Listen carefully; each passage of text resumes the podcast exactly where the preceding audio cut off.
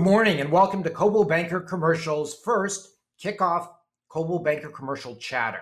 In these sessions, which we'll post virtually during the year, we uh, welcome a deeper discussion to different aspects of commercial real estate. Today, we're going to talk deeply into the sector of multifamily housing. I'm Dan Spiegel, Managing Director of Coldwell Banker Commercial. I represent over uh, 2,600 commercial professionals in the United States. We're in 37 countries, and about 21% of our business in the US is for multifamily or apartment sales. So it's a, a segment that's very important to us uh, as well as to many investors, both private investors and institutional across the US. We're happy to be here today, and we look forward to speaking with you and answering your questions. We're going to speak one on one with Dan McGew. Dan McGew is our top multifamily professional at Coldwell Banker Commercial. He's based out in San Francisco. He's a true legend. He's been in the industry many, many years and has sold uh, well over 14,000 multifamily units. Um, so we're going to introduce Dan in just a moment. And then during today, we'll have a conversation about the trends in multifamily, what's going on, what to anticipate, uh, both as we look back towards uh, the historic trends in multifamily and we look forward to our post pandemic era in commercial real estate in the multifamily sector. So without further ado, I'm going to introduce Dan and he'll make a few comments about himself. Thank you for joining. Good morning, and uh, thanks, Dan, for the um, welcome. I'm looking forward to discussing all things multifamily with you today. Um, as Dan said, I'm Dan McGew, a, a commercial broker with Coldwell Banker, and uh, I work out of the San Francisco Pacific Heights office. I am a specialist in multifamily sales. I market, uh, negotiate, and close uh, multifamily properties primarily. 90% Approximately of my transactions are multifamily, and 90% of those are in San Francisco. Um, I have, over my career, closed uh, sales volume in excess of $2.7 billion. And annually, I average about uh, $200 million in sale, both of which uh, no other individual multifamily broker in San Francisco has done. Uh, back to you, Dan. Thanks very much. Appreciate that. You are, as I said, you're a true legend in the multifamily space. And while Dan is based in San Francisco and most of his is in the city and the surrounding suburbs, the lessons that we can learn from the Bay Area are emblematic of what's going on across the country today. So during our conversation, uh, please you know think about the trends in your market that Dan's talking about that he notices in Northern California. And if you have any questions, please feel free to type them into the chat uh, just make sure to identify yourself by name, uh, publication, and location because what comes through otherwise is anonymous. We want to make sure we identify you. So feel free to type the messages into the chat, and um, and we'll uh, answer them later in today's program. So. So let's start off. Let's start off first with a little quick definition about multifamily. So, you know, one thing I was thinking about recently as we come out of this pandemic is that, you know, we can all work from home as we are doing right now, but we can't exactly live from work, right? So we still need a place to live. And there's a lot of chatter today about the single family home market and how tight it is. Um, and the multifamily market addresses a lot of housing needs for people and is a, you know, I'll say tried and true investment class for investors of all different sorts. Uh, multifamily starts at four units and up and goes all the way to the high rise buildings you see in many downtown uh, skylines. Uh, but interesting, I just I just came across a stat the other day from multi um, National Multi Housing Council that over 90% of multifamily is actually 24 units or less. So interesting, you know, it's a specialty of Dan in San Francisco. I think it's probably very typical of buildings you see throughout the city. Um, but it just tells you there's a lot of multifamily in America. Uh, and it's an investment class, as I said, that's that's of uh, of interest to many many people. Over sixty percent of people who own multifamily are private investors. So a lot a lot of the trends we talk about, the high rise and the fancy buildings, a lot of what uh, is transacted and important for people's portfolio is the uh, is the kind of neighborhood multifamily market. Anyway, so that just sets a little bit of context. Um, so we're going to start out. You know, Dan, I'd like you to, to think about you know reflect back to the pre-pandemic days, then let's say the during pandemic era, and now what you see coming out of it. Why don't you just take a take us through what your experience has been with your investor clients uh, and your transactions, um, you know, starting almost a little over a year ago and then through where we are today. Sure. So pre-pandemic, So that would be uh, mainly early 2020, 2019, and 2018. Uh, we had a very strong economy and a very strong market in San Francisco. And uh, I would say that um, uh, buildings were that were for sale would set, sell readily. Um, if we listed a property and put it out on the market, uh, generally we'd have multiple offers. Um, cap rates were in the three, low threes to high three ranges, uh, which is typical of San Francisco. And um, prices per foot were on the average high 600s to 700, sometimes even $800 a foot. Um, prices per unit were 500 and more. Um, the the rental market similarly was fairly strong in San Francisco. We had um, uh, rents that average one bedroom apartment would rent at that time for close to $3,500 in San Francisco. Uh, two bedrooms were closer to 4,000, three bedrooms were up about 5,000. Studios would rent for close to 2,500. So then when the pandemic hit, well, firstly, everything just stopped. Everything halted. You know, we were all uh, sheltering in place, locked in our homes. Um, nobody was really allowed to go out to conduct any business, and so nobody knew what was going to happen. But um, in the beginning, uh, like after every crisis, there was a halt anyway because you know you have uh, you have a crisis and everybody is wondering both on the selling side and the buying side where the market is going.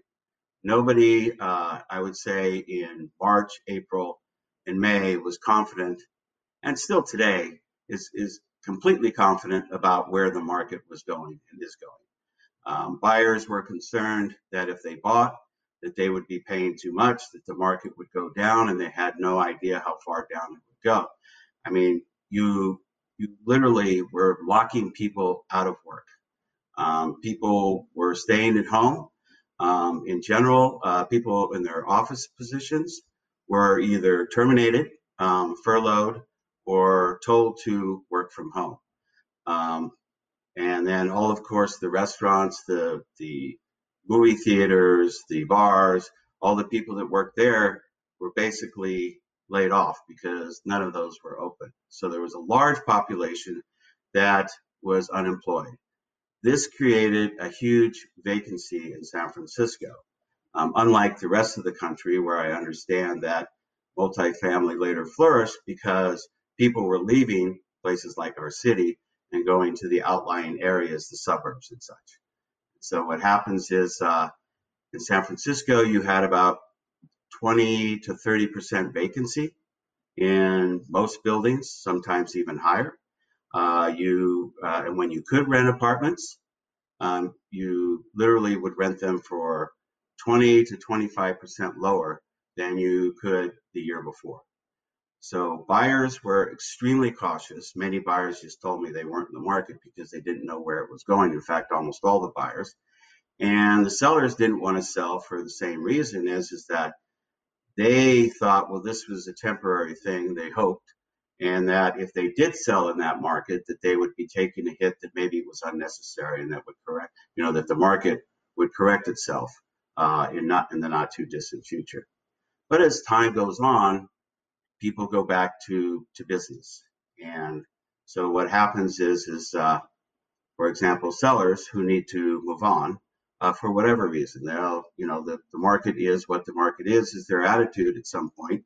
Um, they had plans to trade into get out of apartments and managing uh, multi-residential tenants and rent control in San Francisco and going into single tenant triple nets. Those people made the decision to move on, some of them. Uh, some people had to sell to uh, get a hold of some cash for estate taxes or get a hold of some cash for alternative investments that were actually making money. Um, because the cash flow is extremely low at this point on San Francisco properties. Buyers, on the other side of the coin, slowly and still are slowly coming back into the market, and their their spirit was, well, this may be one of those times. This may be one of those opportunities that we won't see again. So if we're not in there buying or at least trying to buy at what we perceive are great deals, then um, we will have missed that opportunity.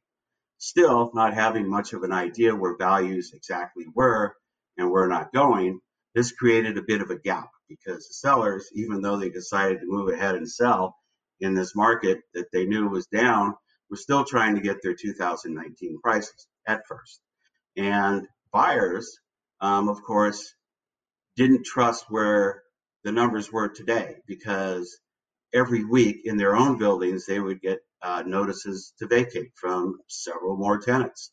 And so it was an ongoing thing, and they had no idea where this was headed and was, you know, was there any bottom to, you know, uh, losing tenants, the loss of rents, the reduction of rents, and therefore the value of the investment. So they shop low.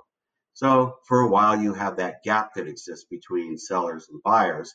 Um, but as always happens, that gap gets narrowed and transactions happen when the sellers finally knowing that if they want to move on, they're going to have to meet where the market is, and buyers knowing that, okay, this is an opportunity and I don't want to lose it to somebody else, so I will pay maybe more than I thought I was going to pay.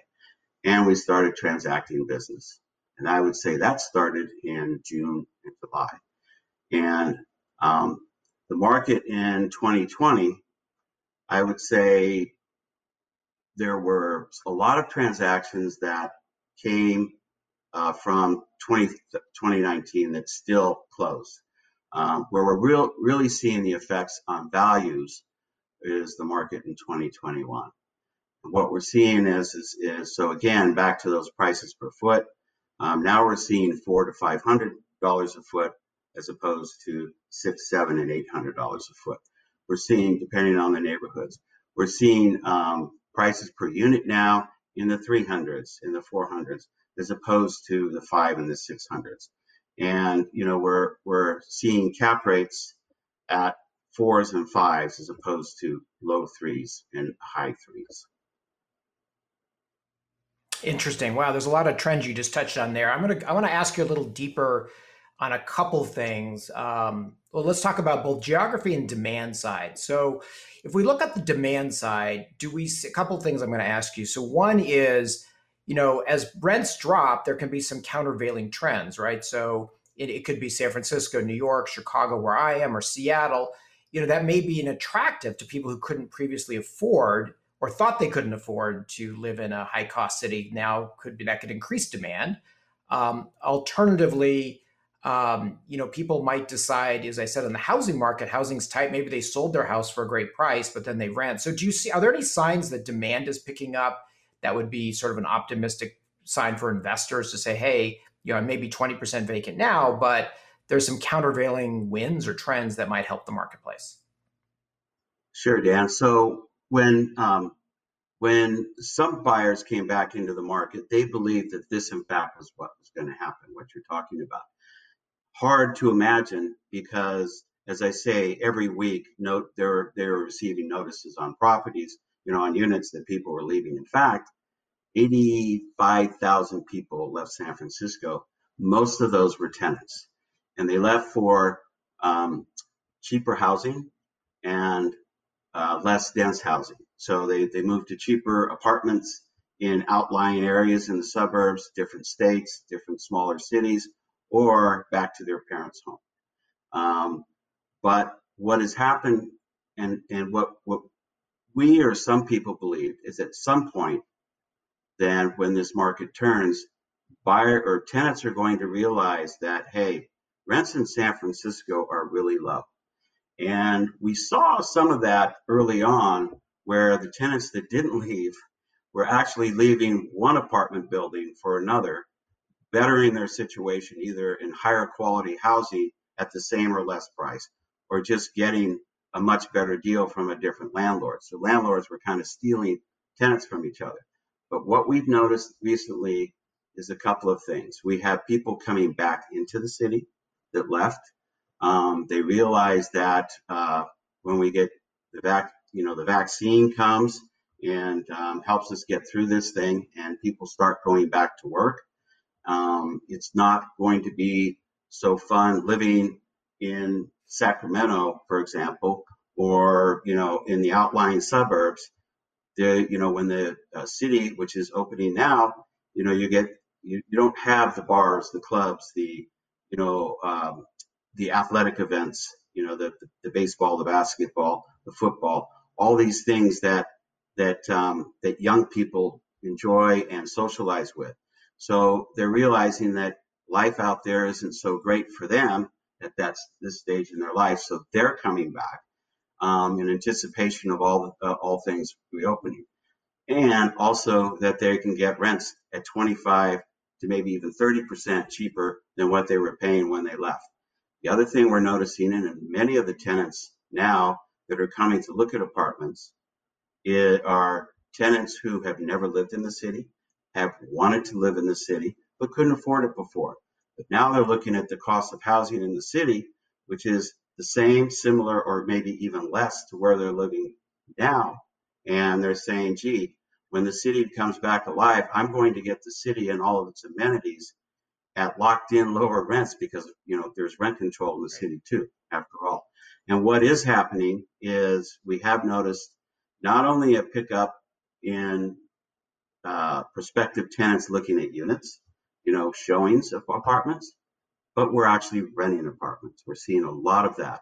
And um, rents haven't gone back up. You know, they're still at that level, you know, where we, I think maybe we bottomed out. And I think we'll stay at this bottom for a while until buildings start filling up. But it sure seems like activity has picked up quite a bit. And I'm, I'm hearing this from properties we own. I'm hearing it from all of my clients.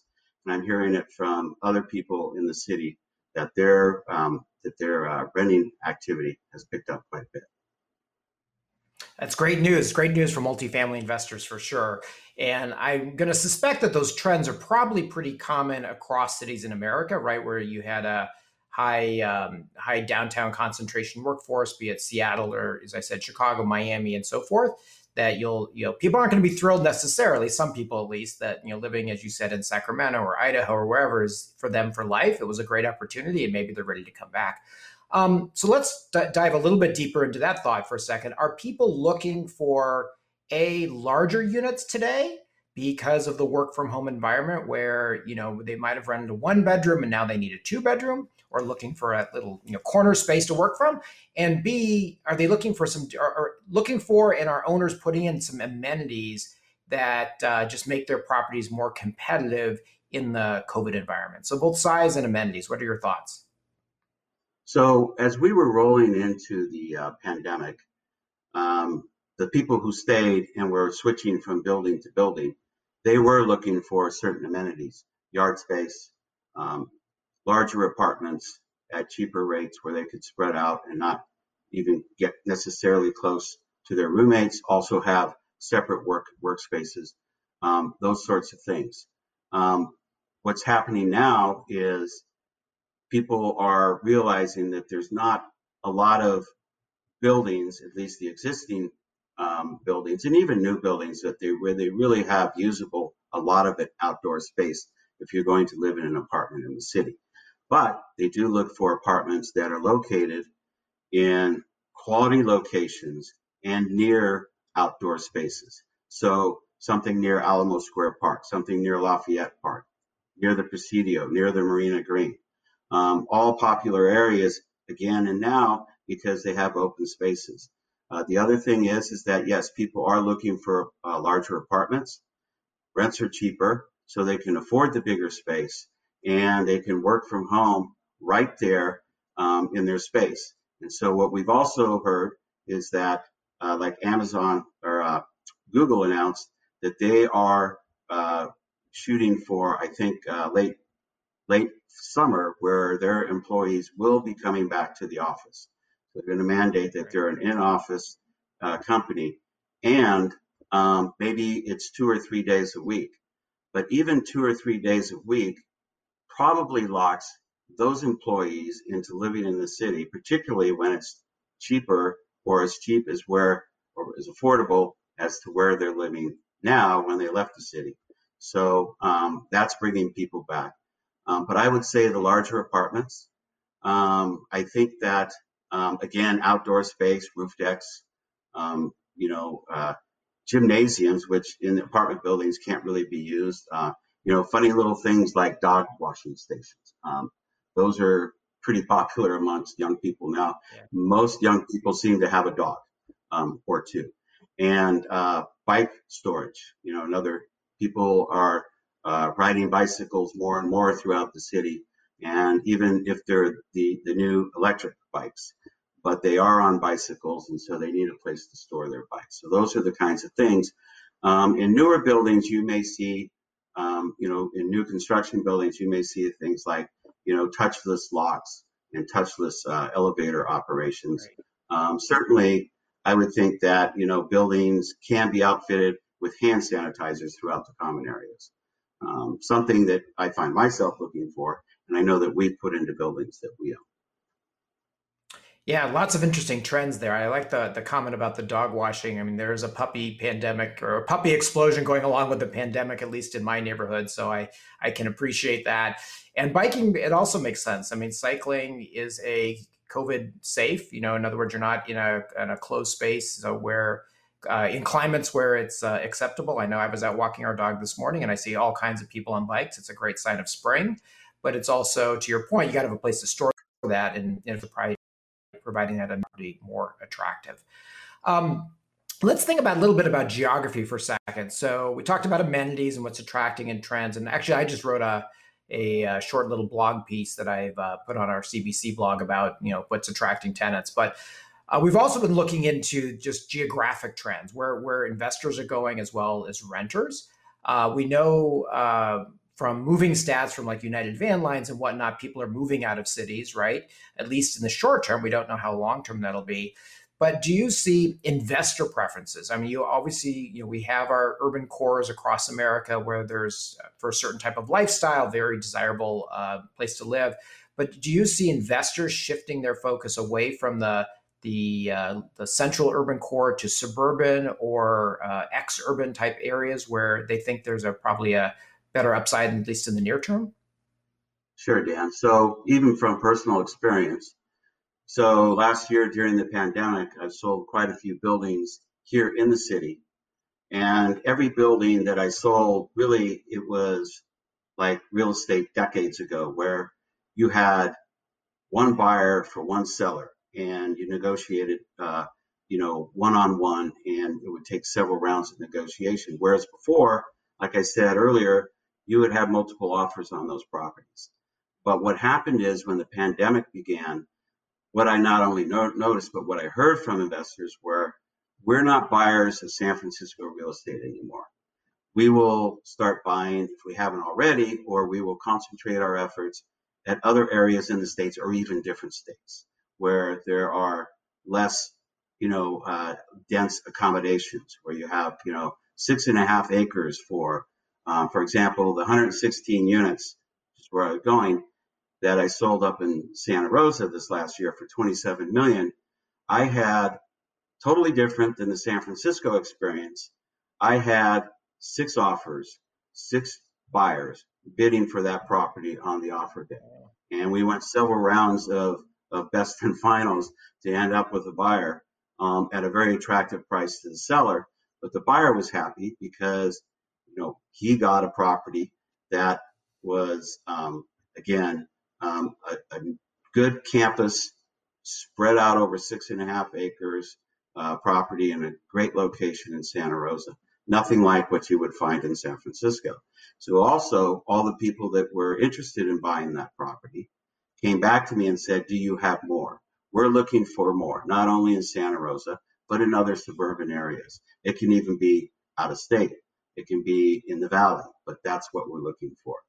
Um, I've had a lot more of that request than I have had for uh, San Francisco buildings. The San Francisco buildings that I'm selling are basically to several buyers. Their, buyers have come back into the market, but they're a handful of, of them.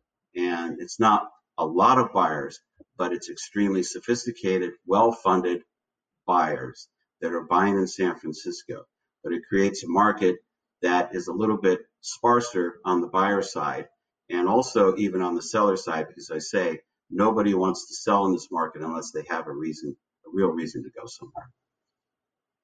Interesting. So again, a lot of interesting geographic trends going on today.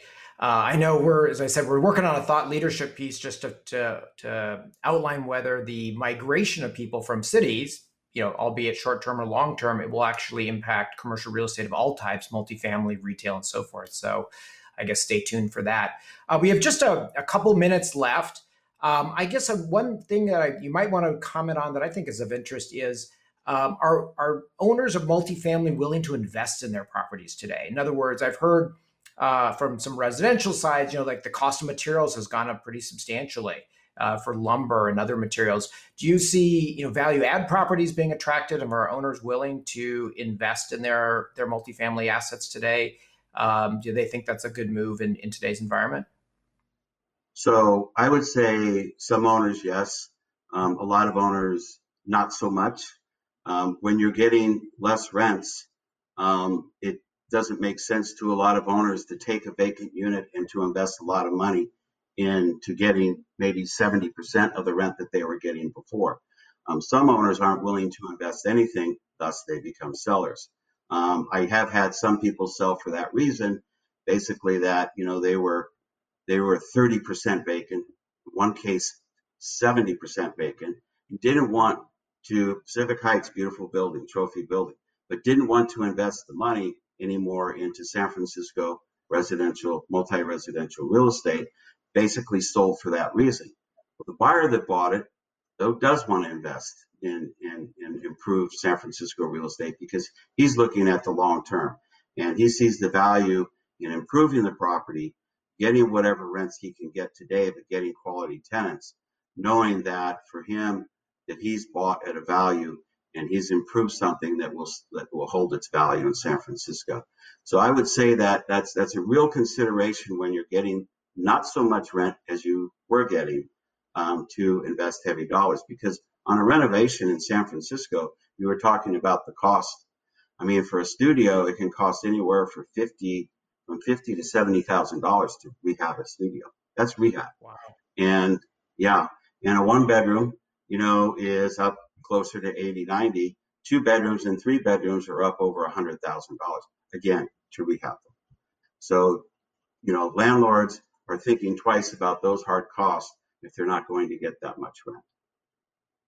Interesting. So uh, that's an interesting perspective. I, I, suppose you're right. There's all kinds of investors, right? So some investors may see huge opportunity with 20 or 30 or even 70% vacancy. Others are are uh, taking their money and, and deciding to place it elsewhere.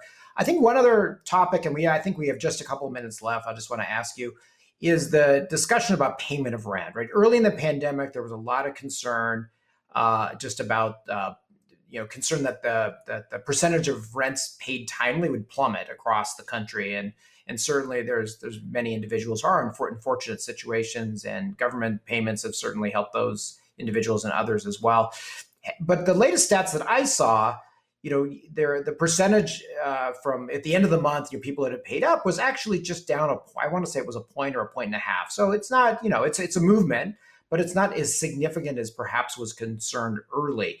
Uh, do your do your clients uh, are they concerned about payment of rent? Is that really problematic at this point as we kind of move into a, a next phase of the pandemic? So I think they're less concerned about payment of rent than they were in March, April, and May um, because they didn't know where this was headed. The interesting thing is, is nationally, I know that the number is 80 something percent of people, you know, uh, rent payments are collected. Uh, San Francisco, where you have occupied units, the, the number is actually higher. So what happened in San Francisco again is 85,000 people left. You know, most of those were tenants. And so there were vacancy issues you know, huge vacancy issues where you had loss of rent. Um, surprisingly, the people that stayed and occupied their units, um, we were at about 95% collection on those tenants. Um, and the tenants that didn't pay or haven't paid, while evictions aren't allowed, there are vehicles for landlords to recover that money after pandemic um, regulations are over with. Yeah, that's interesting. I think yeah, your stat, I think I read 93.5% are paid by the end of the month. So it sounds very consistent. Yeah, it's very consistent across the country. And it's, you know, as I said, it's uh, it's important. It's important for investors and it's obviously important for the tenants themselves. Um, at this point, uh, you know, before we could, can go on and on, Dan, I always enjoy speaking with you, and there's lots to talk about in the multifamily space um, you know, using San Francisco as a case study, but equally as applicable across markets uh, across the across North America. Frankly, uh, Rachel, I'm going to go to you to see if there are any questions uh, that you have in the in the um, in the chat. Uh, again, if you are going to ask a question, please make sure you identify yourself by name, uh, publication, and location, so we know the context of your question. And Rachel, I'll turn it over to you to to see what's uh, in our Q and A queue. Thank you so much. This has been a great conversation. And I know there are some questions from the audience, specifically relating to investors. And knowing that the market has taken such a turn, we are seeing different first time investors. Is it hard for them to get financing right now because you know they might want to capitalize on the market? Dan McGee, what have you been seeing in San Francisco specifically, um, knowing you had some deals, you know, exciting deals over the past year? So um, I think that's a great question. Uh, yeah. because we're dealing with that right now. Um, and looking at the buyer side of things, and the seller also has to look at this, and the seller's broker is who is the buyer and how are they going to buy the property. Um, what we found with very high vacancy rates is that uh, banks may not even be willing to loan, or if they are, they're they won't um, consider vacant apartments rent that w- that should be forthcoming in the not too distant future when they underwrite the loan. So I would say loans on transactions are at a maximum of 50% loan to value, many cases 40 or 35 here in San Francisco. Um, the property I sold in Santa Rosa, uh, he was able to get agency financing up there, and I think it was like 90% uh, or 88, 88% of, of the, uh, the loan to value of on that property. But here in San Francisco, um, banks are, are very leery of that. So when you're looking at buyers, right now the buyers that I see in the market are experienced and sophisticated buyers here in San Francisco.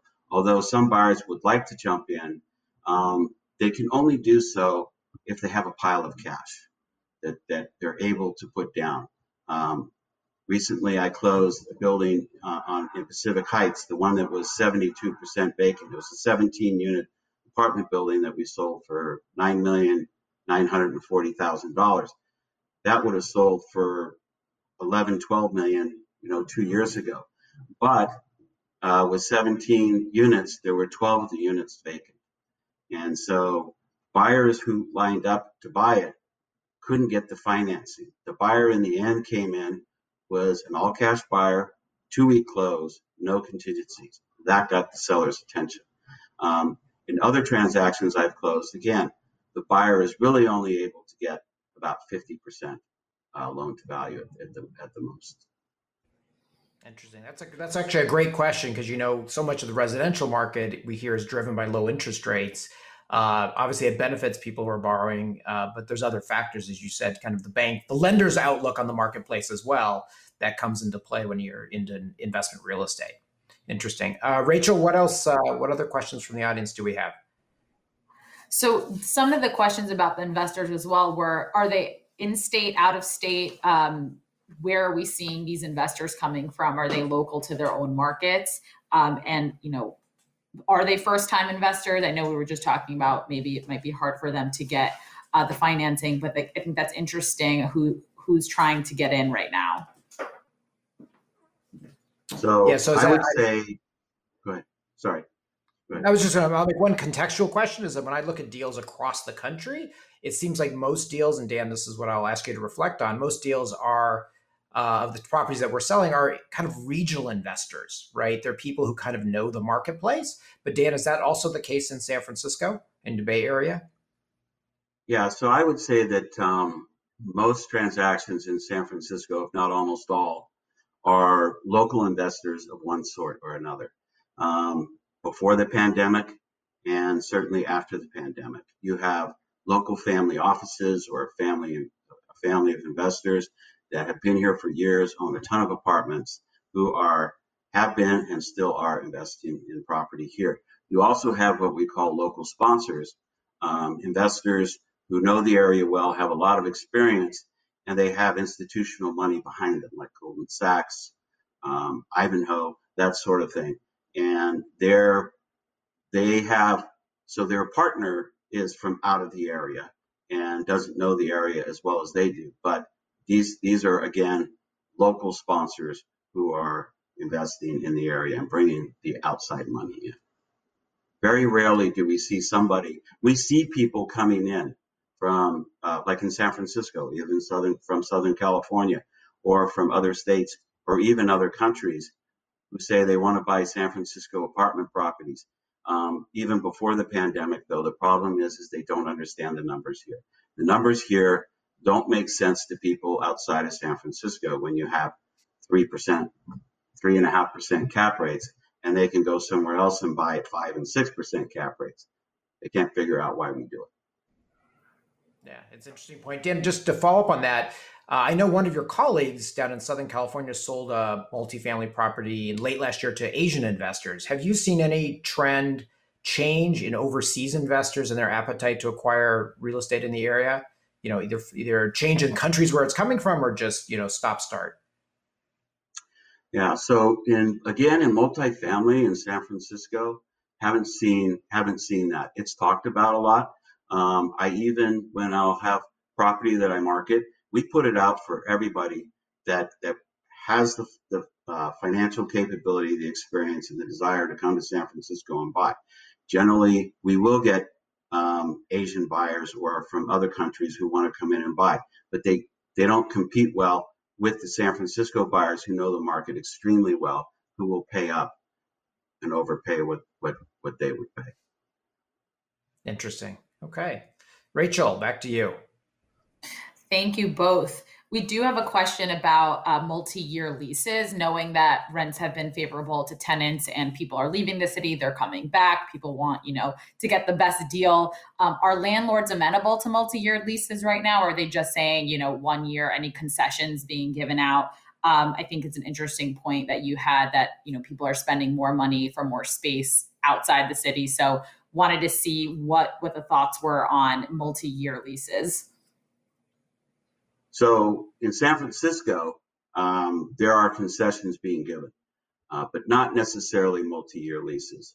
Um, uh, developers of newer properties that are not subject to rent control. I think in San Francisco, the date is, you know, from 19 uh, to San Francisco rent control. We do have statewide rent control now, but um, I think the date is uh, 1978 um, or after is not subject to rent control. So new developments are able to draw tenants in with giving away a month, two months, even three months free rent. Um, in an existing structure, an older type property, which most of San Francisco, it, you know, most of the properties in San Francisco are older. They were built in the 20s, they were built in the 30s, they were built in the 60s. Um, all of these these owners aren't able to do that and not get nailed with rent control. So what because the, they would average out, it would annualize the the rent payment and then pull it back. Like if you gave away one free free month, they take the the 11 months and divide it by 12. The rent board would, and you'd end up paying uh, only able to charge the next year the the average of the uh, uh, 11 months paid on an average of 12 months. So they're hit with that. But incentives um, that are given are sometimes they'll allow uh, early key access. So they'll allow tenants to move in, which virtually is the same thing, but um, it doesn't seem like um, that has been that much of a problem. Um, but yeah, those are the kind of incentives that that um, I, I, I just say that mostly existing owners of older buildings, their biggest incentive is to give the apartment at a lower rent because of rent control. It kind of inhibits their ability to do those things. And also, if an owner were to give a long long-term lease um, on the newer buildings, then that would um, that would uh, inhibit them from raising the rents later. And I don't think they're going to do that. And in San Francisco, on the older buildings, it's not necessary because the rent control protects the tenant. It's like a long-term lease when they step into uh, a new lease. So they basically are protected at those rates, plus uh, stated annual allowable increases. So they are protected anyway, as though they had a long-term lease. Not necessary in San Francisco. Super. That's uh, interesting. Whoever asked that question is kind of a nice, sophisticated question because in office space, obviously, you see the longer you lease, the better deal the landlord gets you, and it's one of the reasons that the multifamily market right now is is sort of more dynamic in a way than office because office leases even if workers are not there their leases are 10 and 15 years. So you won't see the impact of some of those changes in renting uh, strategies and tendencies for a while. Um, so interesting discussion. Rachel back to you. Thank you both for that. Uh, one last question from the audience. What can we expect from Coldwell Banker Commercial in San Francisco, around the world? What any notable deals we can maybe just tease out right now? Uh, notable deals in terms of new listings or, or uh, anything yes. like that? Um, you know, I mean, it, it's very market specific, right? You know, I think most of our multifamily, as I said earlier, 21% of our sales activity is multifamily. Uh, California, both northern and southern, represent a good chunk of that. Uh, and our activity is right to date primarily uh, California, Texas, and Florida. Probably not really surprising. Those are also states that are, um, you know, a, a, either attracting tenants uh, because of the, the, pandemic or changes in tenancy because of the pandemic. Um, so there's some trends around there. So Dan, I don't know if you have any, you know, notable either deals or or you hear of unique properties that might uh, come online because of the current situation? So I would say that um, I, I, can't talk about any notable sales coming up per se, but what I will say is is already, for example, this year I've closed uh, through March four apartment transactions, have three more in contract, working on three to four more, and I think oddly um, even though we're coming out of this pandemic, it seems like there's a pent up demand. And the I said that there were only a handful of buyers, but that number is growing weekly um, as some buyers sitting in the wings that are seeing other buyers get uh, properties at very good values. They're thinking, hey, I want to get some of this before it changes. Um, so I think that in terms of sales volume over the year, we're going to see a surprising number in San Francisco. Yeah, it's interesting. And also, Dan, if you were to look at new construction, what I've noticed here in Chicago, I just saw an announcement yesterday that uh, I think it's a Canadian investor is breaking ground on a 24 story multifamily building, right? So there's some people that, you know, investors, irrespective of, you know, short term conditions, you know, feel bullish on different markets, be it, you know, new product or existing product around the country it's it's interesting. So um, let's just say this: I think it's been a great discussion. I think there's, as I said earlier, there's a lot more we could dig into on multifamily, um, both in the Bay Area and around the country. But Dan, thank you very much for your time. Really appreciate your insights uh, and your years of experience give you some perspective on the current market. Uh, you know, for, for, first and foremost of which is this is not the recession of 2008 and 2010, which was an economic recession. This is a pandemic-driven recession. So just that alone is makes it a very different dynamic today. Uh, but I want to thank everybody for joining us today. Thank you for your time uh, this morning, and I hope you enjoyed our conversation. As I said, this is the first of what we hope will be future chatter conversations about different topics in commercial real estate. Today, we focused on multifamily. Uh, if you have suggestions for areas that you want to talk about, make sure that our team knows. Um, in the meantime, if you have any follow up questions, uh, the names will appear on the screen momentarily for uh, Matt or Rachel. Uh, they'll be happy to uh, to answer any questions both about multifamily or other topics that of which Coldwell Banker Commercial can share expertise. Uh, and in the meantime, we hope you enjoyed the conversation, and we look forward to uh, seeing you another CBC chatter uh, in the near future. Thanks very much.